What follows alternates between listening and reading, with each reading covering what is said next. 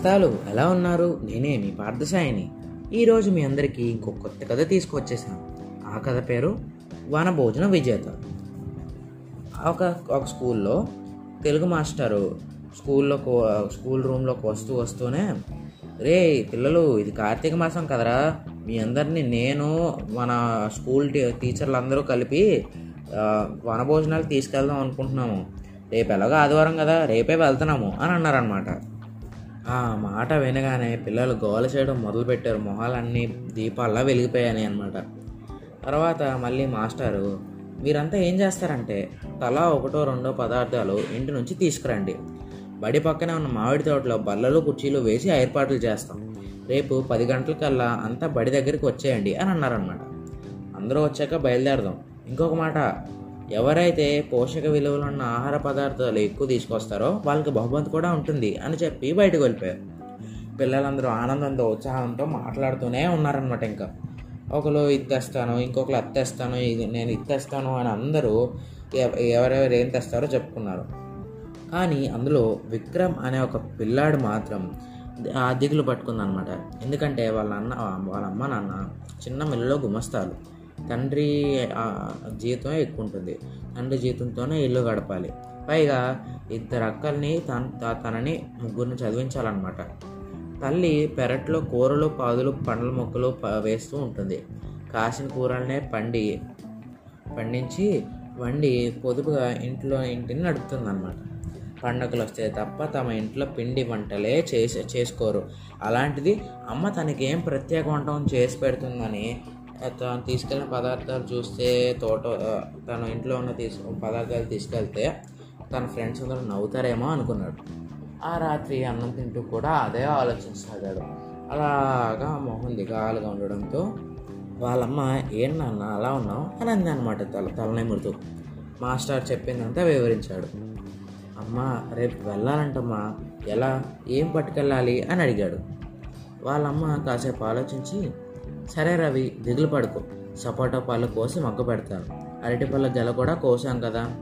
అవి పండుతున్నాయి. కొబ్బరికాయలు కొ- దోశలు కొత్తిమీర అలాగా ఉన్నాయి. దేవుడి డిబ్బి లోపు రెండు వందలు ఉన్నాయి. చిన్న చిన్న వస్తువులు దుకాణం నుంచి తెస్తే సరిపోతుంది. నేను నీకు చేసి పెడతాగా అని అందనమాట వాళ్ళమ్మ. అమ్మ అలా చెప్పగానే విక్రమ్కి ధైర్యం వచ్చేసింది. తర్వాత సంతోషంగా కొట్టుకు వెళ్ళి అమ్మ చెప్పిన వస్తువులు అన్నీ తెచ్చాడు. తర్వాత రోజు తెల్లారి తెల్లగార తెల్లారగానే రవి వాళ్ళ అమ్మ పెద్ద కూతురి సహాయంతో ఫ్రూట్ సలాడ్ చేసిందనమాట జాము అరటిపళ్ళు సపోటా పళ్ళు ఇంకా యాపిల్ పళ్ళు అన్నీ కోసి జామ్ అన్నీ వేసి చేసిందనమాట తర్వాత నానిన పెసరపప్పు కొబ్బరికాయ క్యారెట్ తురుము కీరా దోస ముక్కలు కొత్తిమీర పచ్చిమిర్చి నిమ్మరసం ఉప్పు కారం వేసి ఒక ఫ్రూ వెజిటబుల్ సలాడ్ కింద తయారు చేసింది. రెండు పెద్ద పెద్ద స్టీల్ డబ్బాలో వాటిని సర్ది రెండు గరిటెలు వేసి సిద్ధం చేశారు. రవి తొమ్మిది గంటలకు అలా తయారయ్యి బడికి వెళ్ళాడనమాట తాను తీసుకెళ్తున్నాం ఏంటో తెలిస్తే స్నేహితులు నవ్వుతారేమోనని ఒకవైపు సిగ్గుపడుతూనే ఉన్నాడు. బడిలో పిల్లలంతా తాము తెచ్చిన క్యారియర్ సంచులు సిద్ధంగా ఉంచుకున్నారు. మాస్టర్తో కలిసి అందరూ మామిడి తోటకి బయలుదేరారు కాసేపు అలా అక్కడే ఆడుకున్నారు తర్వాత భోజనం వేలైంది. తోటమాలి వరుసగా విస్తరాకులు పెట్టాడనమాట మాస్టారు ఎవరు తెచ్చిన పదార్థాన్ని వాళ్ళకి వాళ్ళనే అన్ని విస్తరలోనూ వడ్డించమని చెప్పారు.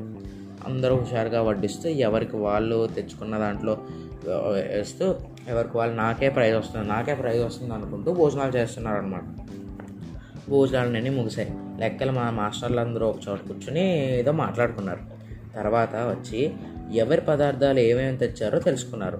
అందరూ గర్వంగా తాము ఇది తెచ్చాము మేము తెచ్చాము అని అన్నాడు అక్కడ విక్రమ్ మాత్రం సిగ్గుపడుతూ చెప్పాడు. అప్పుడు మాస్టారు అందరూ తెచ్చినవి బాగున్నాయి కానీ వాటిలో నూనె నెయ్యి వంటి వంటి వాడి చేశారు. అన్నిట్లోకి విక్రమ్ తెచ్చిన రెండు పదార్థాలు పోషక విలువలతో కూడిన పదార్థాలు. అవి ఆరోగ్యానికి ఎంతో మేలు చేస్తాయి. కనుక విక్రమ్ తెచ్చిన ఫ్రూట్ సలాడ్ ఇంకా వెజిటబుల్ సలాడ్కి నేను బహుమతి ఇస్తున్నాను బహుమతిగా వెయ్యి నూట పదహారులో ఇస్తున్నామని చెప్పాడు అన్నమాట అది వినగానే విక్రమ్కి అసలు ఆనందం ఆగలేదు. అయితే ఈ కథలో నీతి ఏంటంటే మనం ఎప్పుడు మన దగ్గర ఏమున్నదో దాంతోనే మ్యాక్సిమం సంతృప్తి పడాలి. సరేనండి మరి? ఈ కథ ఇంతటితో సమాప్తం. మళ్ళీ రేపు ఇంకో కొత్త కథతో మీ అందరి ముందుకు వస్తాం. అంతవరకు సెలవు.